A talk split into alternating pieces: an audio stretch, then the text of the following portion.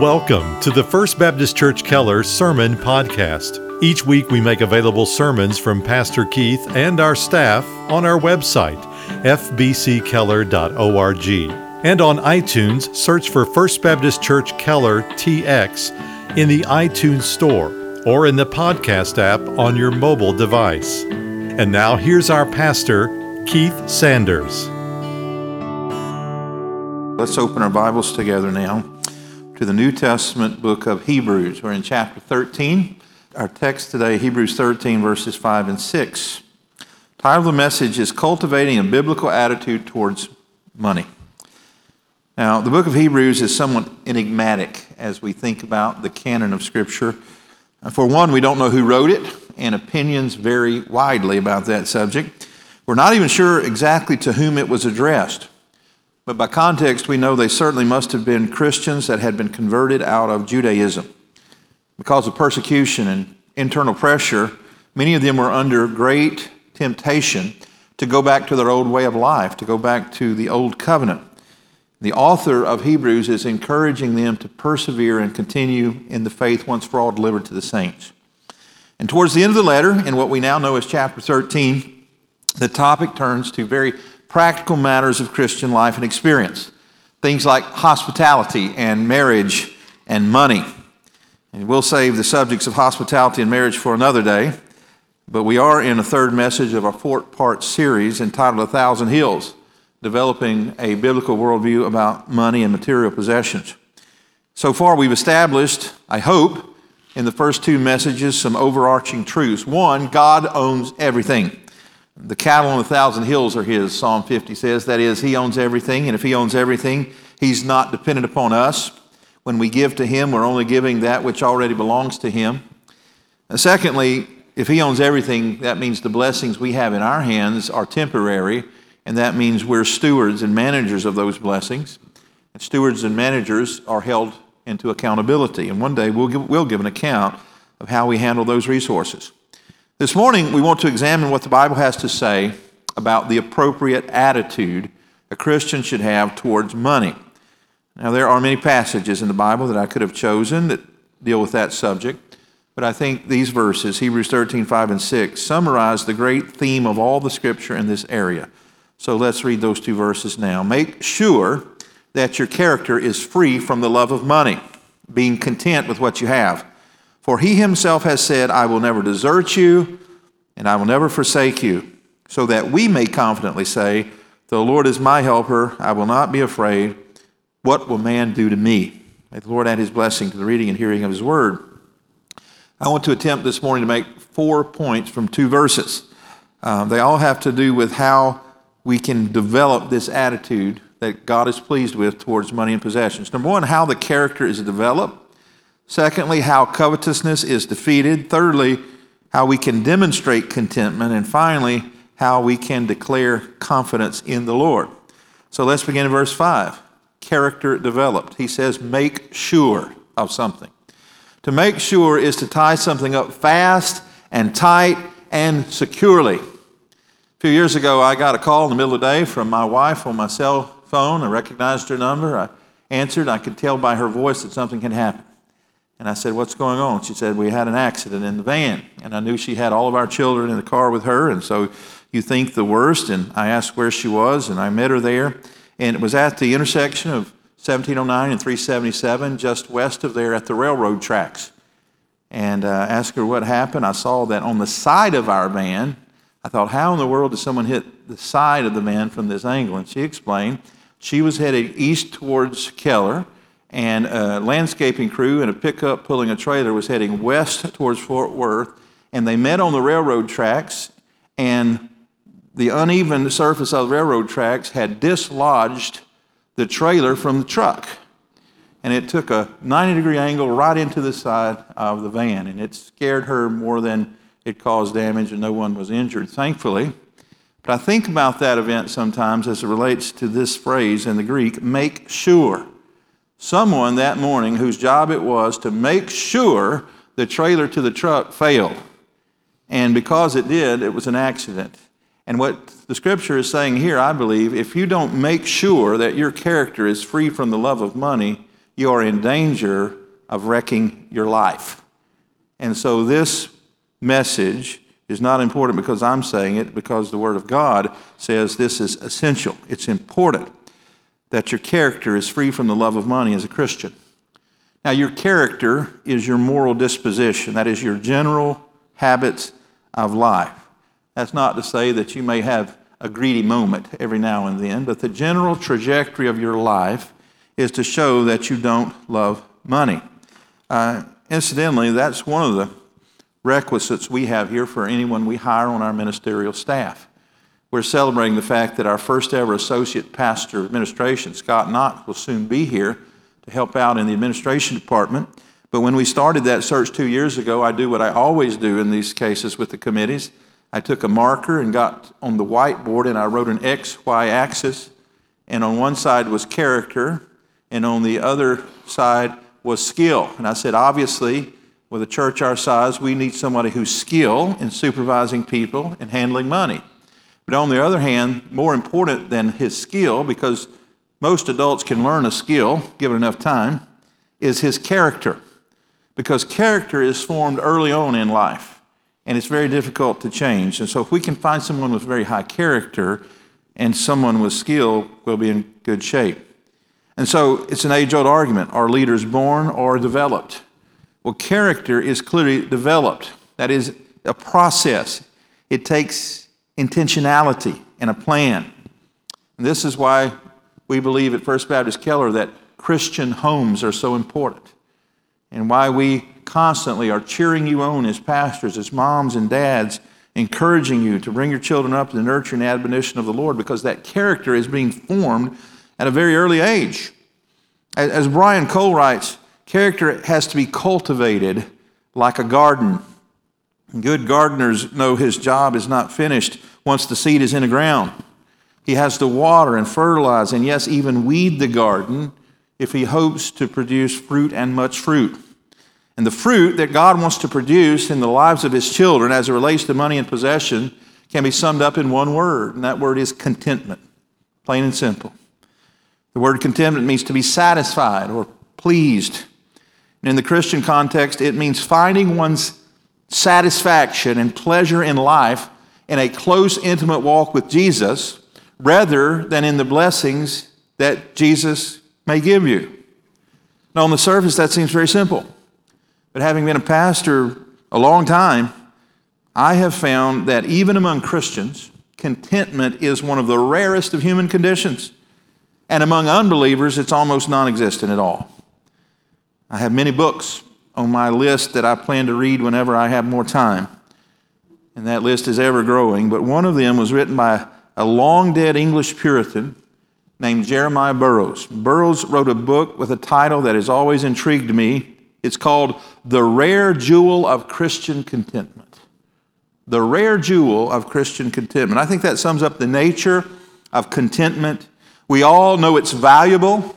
We admire it from afar. We all would love to have it, but very few people ever grasp it. Well, I believed Christian contentment not only can be achieved, but will be achieved as we submit to the Holy Spirit. In fact, I don't believe the Lord would give us a commandment in the Bible unless He thought we could keep it, or He would give us the power to keep it. So here's what I know I know a very few people in life, and probably you could name a handful yourself, who you would describe as truly content with what they have. And I know this those people didn't get that place accidentally, they had to cultivate contentment.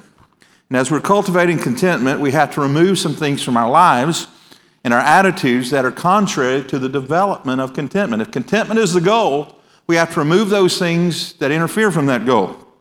Think of them as sins in your contentment garden weeds that you have to get ahead of lest they smother your contentment before it can bear fruit. And public enemy number one, as it relates to Christian contentment, is the sin of covetousness. And that's our second point from verse 5 covetousness defeated. He says, Make sure that your character is free from the love of money. Simply put, covetousness is the sin of loving money and things. It's the state of being in which you're always wanting more, or different or better. And the advertising industry in this country figured this out a long time ago. They try to keep us discontented with our car, with our house, with our insurance, with our cereal.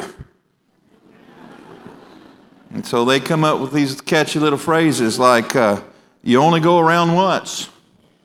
You deserve the best. And, and the one I remember from my childhood of all things advertising beer go for the gusto. You remember that? Now, at seven years old, I had no idea what gusto was. And I think I'd be hard pressed to define it today. But I know those people on that commercial were going for it with a great earnest. And they were young and healthy and good looking, and they were having fun all the while holding that product in their hand. So it must be a connection there. And by the way, do you think it's an accident that alcohol companies appeal to youth? They want you for the rest of your life to be dependent upon it. But the idea behind most advertising that if you don't purchase our product or our service, you're the one missing out. You're missing out on the one thing that will give you satisfaction. And so many people you and I know, perhaps some in this room, are chasing those things because they hope against hope that when they catch it, it will bring them that elusive sense of satisfaction and even contentment that's missing from their lives. And here's the tragedy. Even if you had all the money in the world and you could buy and sample every product on planet Earth, it will never buy contentment. And we could give you example after example of this. Did you know that the two wealthiest men in the world, according to Forbes magazine, both recently lost their closest human relationship in the world? Both of them, in the last year or two, have announced their divorces from their wives of many years. And as tragic and painful as it is to lose a marriage partner, there is a much greater loss according to Jesus. Matthew 16, 26, he says, What good will it do a person if he gains the whole world but forfeits his soul? Or what will a person give in exchange for his soul? And so maybe by now you have a question in your mind Pastor, are you saying that money and things are sinful? Is it wrong to have a nice house or drive a nice car? Well, no, those things are not sinful in themselves. There are many examples of godly men and women in the Bible who the Lord, in His sovereignty, blessed with great wealth. We know, practically speaking, that money is morally neutral. It can be used for great good or great harm. Even your house can be dedicated and used for the glory of God. So it's not wrong to have things. But remember what Spurgeon said that many Christians dream that God is satisfied with hooves and horns when he really wants hearts and souls. And I said the modern equivalent of that is many Christians believe that God is satisfied and they are satisfied with cash and stock certificates, but God has not changed. He still wants our hearts and our souls. And so the question is not what is your net worth, the question is what do you love? What do you love? It's not money that is sinful. One of the most misquoted verses in the Bible has to do with money. Ever heard someone say, money's the root of all evil? The Bible doesn't say that. The Bible says the love of money is the root of all evil. So, what is evil is trusting in money, believing in money, having your security tied up in your assets, seeking security and satisfaction, in other words, in the things of this world. And the reason that the love of money is a sin, and I would say a damning sin, is found in the words of Jesus when he said this No one can serve two masters, for he will either hate the one and love the other, or he will be devoted to one and despise the other. You cannot serve God and wealth. And so, if your faith and trust is in money or the things that it can buy, you're not trusting God. And if your faith and trust is in Christ alone, you can't trust money. They're mutually exclusive in, in that regard. And so, as it relates to that garden of contentment that we have to cultivate, it is a daily fight. Someone asked me what I'm growing in my garden this spring, and I said mushrooms right now. but we do have a garden, and uh, we enjoy it, but you have to fight the weeds. You have to water it. You have to fertilize it if you ever hope for it to bear any fruit. That leads to our third point contentment demonstrated. Verse 5 again. Make sure that your character is free from the love of money, being content with what you have. For he himself will say, I will never desert you, nor will I ever forsake you. Being content with what you have. Now, that's very complicated grammatical phrase, but it simply means in the Greek being a constant state of. It's not a one off thing. You are in a constant state of contentment when you're walking closely with the Lord. What does that mean? We should never try to improve our career status, never seek to make a higher income, never seek to do better by our family? Of course not. Certainly, that's not what it means. Never have any ambition in business? Certainly not. In fact, I think the right sort of ambition is a God given thing. Go all the way to the, back, the book of Genesis. Twice did God say to humanity, Go forth and what? Multiply. That's not just have children, that's mean take the resources I've provided and do good with them. It's okay to have ambition as long as you don't love the things of the world. In other words, love the Savior and use the things the Savior supplies. So many people just get it opposite, don't they? They want to use God so that they can get the things that they think is going to bring them satisfaction. We are coming up very closely to the month of June. June is wedding season in Texas and throughout the country. And so uh, in May, I am in the middle of premarital counseling sessions. And one of the sessions, we have five with each couple, I ask a very difficult question. I ask the couple to turn towards one another, look at your fiance, think about their moral character, their finances, their personality, and even their physical appearance. Then I ask this question If you knew today that those things, their character, their finances, their personality, and even their looks, will never improve, over the course of your marriage, would you still be willing to marry this person? And what I mean in that question is that are you making this commitment because you want to spend a lifetime with this person or with the person you plan for them to be in the future? Those are two very different things. By the way, that's why we ask questions in the wedding ceremony as are you willing to stick by one another in good times and bad? Sickness and health, rich or poor? Because we know there is no guarantee. It's perfectly possible that when you stand in your 20s before your friends and family and God and make those covenant promises that your life will all be downhill from there. That'll be the high point. Are you still willing to make this commitment to one another? So, in other words, if your commitment in marriage is based on a best case imaginary scenario in the future, I instruct them, please don't get married because no one has a best case scenario. Likewise, Christian brother and sister, if your devotion to God hinges on a constant up and to the right of your net worth statement, please, please disabuse yourself of the notion that you will ever cultivate contentment. You didn't get that. Let me say it again. If your devotion to God hinges on a constant up and right of your net worth statement, disabuse yourself of the notion that you will ever cultivate contentment. You will not. You see, I say again, Christian contentment is not a function of net worth. Christian contentment is a function of who you love, where your affections lie. Paul said it this way looking to heaven where Jesus is, seated at the right hand of the Father. If your home is in heaven, truly, that's where your heart is, and Jesus says that's where your treasure is. And I know wealthy people who are content in Christ. And I know poor people who are content in Christ. I know wealthy people who will never be content with what they have, and I know poor people in the same category question is not about the condition of your bank statement, it's about the condition of the heart. Who do you love?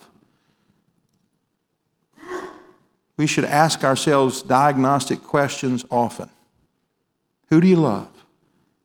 Where's your home? Where do your affections lie? Lay up for yourself treasure in heaven. Scripture says not on earth, because the treasure of this earth all has one thing in common, whether it's in stocks or bonds or land, they all fall in the same category.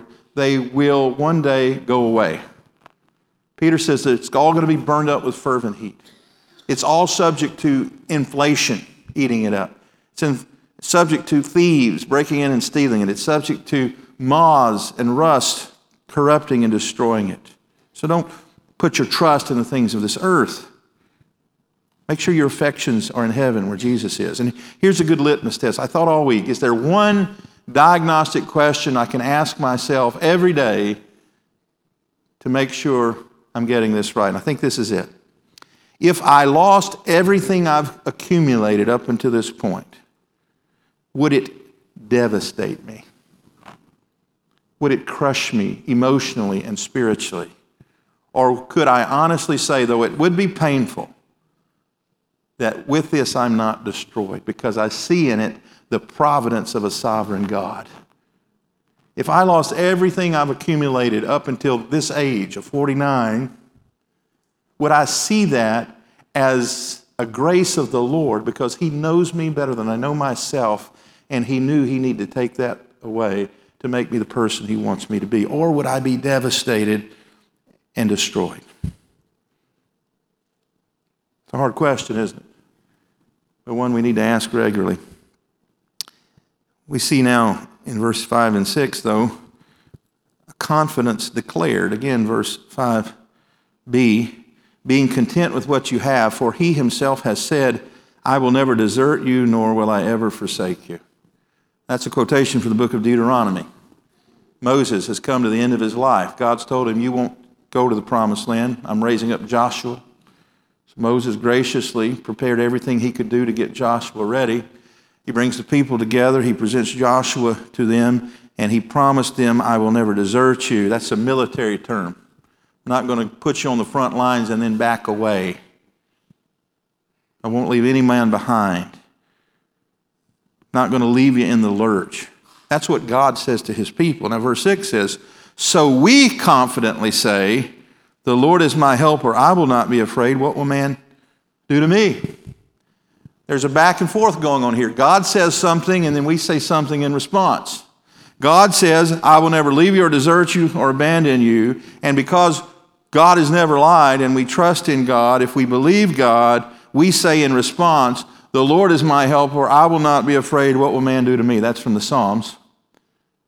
And the 23rd Psalm, written by David, says something very similar. He says, Yea, though I walk through the valley of the shadow of death, I will not fear. Why? Because I have a good balance in my 401k? Because my house is paid off? For thou art with me. I think that is the most important thing any Christian could know with certainty. No matter if I lose everything, that's okay as long as I know the Lord has not abandoned me. And yet we manifest through our behavior towards money and possessions that we really don't trust the Lord. We want to hedge our bets. I am very interested in the psychology of hoarders, people that never throw anything away. It's a documentary I saw years ago about it. It's turned into a television program, I understand, by that name. Now, I didn't know the term hoarding growing up, but I knew some. Out in the country, there were people who had old junk cars throughout their property and farm implements and washing machines. And I even then couldn't understand why would anybody want to treat their property this way. But years later, having talked to some of these people now, I think I kind of understand at least some of them. A lot of these people have a distrust of banks that goes back to the Great Depression era. And they don't understand the stock market, but they know cars. And they know cars have tangible value. And so if I get into a tight and I need to buy groceries and I don't have anything as far as cash, I can sell one of these cars and I can buy groceries. That's how they think. Something tangible that they can hold on to and see and touch. I saw this 20 years ago when I worked for Buckner Orphanage in Eastern Europe. Most of the orphans we ministered to were Russian, but uh, several weeks we were in Romania. If you know anything about Romanian orphanages and their history, there's a terrible history of abuse and deprivation. And, and many of these kids barely had enough to eat.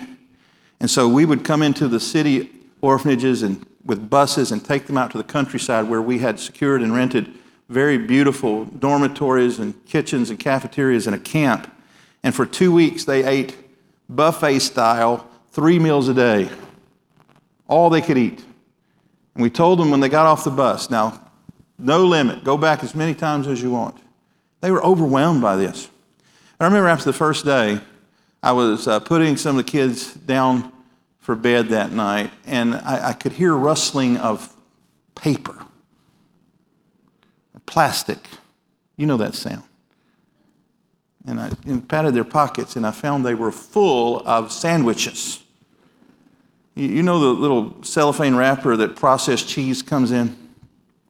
And so every meal we had this cheese out, and they would take it and eat the cheese, and they would take the wrapper, and they would take the homemade bread, because we had little Romanian grandmothers that cooked homemade bread for every meal. And whatever meat we had, they would stuff it between this homemade bread, and then they would wrap it in the cellophane wrapper. And every child had every pocket they had stuffed with sandwiches. Do you know why? Because they had experienced deprivation. They knew what it was like to be without. And they knew, I've got food today, but there's no promise they'll be there tomorrow because they didn't trust us yet. Now, we told them there was going to be that food there every day, three days a week for two weeks. About the sixth or seventh day, we noticed fewer and fewer of these cellophane wrappers disappearing. And by the end of two weeks, they had finally learned to trust us that there would be food tomorrow. Now, Christian friend, you know where I'm going with this. If you are hoarding money and things, what are you saying to the Lord? I don't trust you for tomorrow. I know I've got some today, so I'm going to stuff it in because I fear you won't keep your promise of never leaving me or forsaking me. And if you are a hoarder of washing machines and junk cars, the city of Keller is going to issue a citation to you. Your neighbor is going to write angry letters. And if you hoard food, it's going to be a smell come from your house originally, and you'll get another citation. But there is one kind of hoarder that is celebrated as almost heroic in our culture. It's the person that hoards money. Now, there's a difference between hoarding and saving. We're going to talk about next week. Is it okay to save some money? And I'll give it away. The Bible says yes. Consider the ant. Put away some for tomorrow. But there's a difference between hoarding and saving. Here's the difference a saver saves because he knows the nature of things is to change and he wants to provide for those he loves, including those who are less fortunate. A hoarder is someone who saves and never gives any away for fear that they might need it in the future. Hoarding, according to Scripture, is a sin because it expresses distrust of a sovereign and a holy God. And, Christian, there's no place for hoarding in your Christian experience. If you believe the Bible, the Bible says this My God shall supply all your what? Needs. Adrian Rogers, every time he read that verse, I can hear his voice. He said, uh, My God shall supply all your needs, not all your greeds. You see the difference. God hasn't promised to give you luxury, but He has promised to meet the basic needs of your life. Now, what is our response to His promises to be? The Lord is my helper. I will not be afraid. It puts away fear and leads, of course, to contentment and satisfaction. What can man do to me? Man can take away my property. He can, can't he? But I'll still be content so long as my contentment rests in my relationship with Him and not the things He provides. And I would say it this way in closing Christian confidence and Christian contentment are very closely related. Here's what I mean the more confident you are in God and in His nature and in His trustworthiness and in His omnipotence, which means His ability to provide, the less confidence you are in money and possessions. Would you agree with that? Remember, said Jesus said you can't serve God and money; they're mutually exclusive. So, if you fill up your life with confidence in God and who He is and His nature, the less confident you confident you are in money and possessions, and the less confident you are in money and possessions, the more confident you are in Jesus. Of course, the solution is this: if your confidence is truly in Jesus and you're right standing with Him through His death, burial, and resurrection, you can have contentment regardless of the circumstances. So your contentment then won't be a function of best case scenario. Won't be a function of a net worth that's going up and to the right. Won't be a function of a good day in the stock market. It won't be a function in the fact that you have the latest and greatest toy to make your neighbor jealous. Your contentment is found in the fact that you are in Christ. You find your identity in Him, not in the things that He can provide. And when your contentment is in Christ, that means your affections are in heaven. And if your affections are in heaven, they can't be here on earth where they're all going to burn up with fervent heat. And so, dear one, my prayer for myself, and it's the same prayer for all of you as members of this church, is that we would be intentional about cultivating the garden of Christian contentment. That we fertilize it and we water it through the daily intake of God's Word, and that we constantly on the lookout for those weeds of covetousness and discontentment, and that we will pull them unsparingly so that we can live a life marked by contentment in Christ. Let's pray that the Lord would help us do that. Heavenly Father, Lord, we thank you for your word. It's a hard word. When we talk about our money and possession, it gets very personal very quickly. It can be uncomfortable. Father, it's what we need. It's such a big part of our life, especially in our culture, centers around possessions and specifically money. You know we need money to buy food and to take care of our family and to support the ministries of the church, and you've promised to provide all of our needs. So, Father, help us to make sure that we're not being greedy. Help us to make sure that we hold the things of this earth very loosely in our hands. That if you call upon us to give it away or you take it away through some act of nature, that we'd not be devastated. In fact, we'd see in it your providence. It's what we needed at the time. Though it would hurt and it would sting, we'd not be crushed because our hope and our trust is not in the things you provide, but in the God who provides. Father, continue to grow us and sanctify us as individual Christians and as a church family. Knowing, Father, that we live in such an affluent area that this is a daily battle. We're bombarded, and our kids are bombarded daily with advertisements that tell them that this product will bring content. Lord, help us to ignore that. Help us to be intentional about teaching our children to not to believe those lies but to believe your promises that you'll never leave us or forsake us. And the more closely we're walking with you, the less closely are the affections of this world and the things it provides. Make us more like Jesus, Lord. Trust you totally. And we pray it in Jesus' name for his sake. Amen. Thank you again for listening to our broadcast.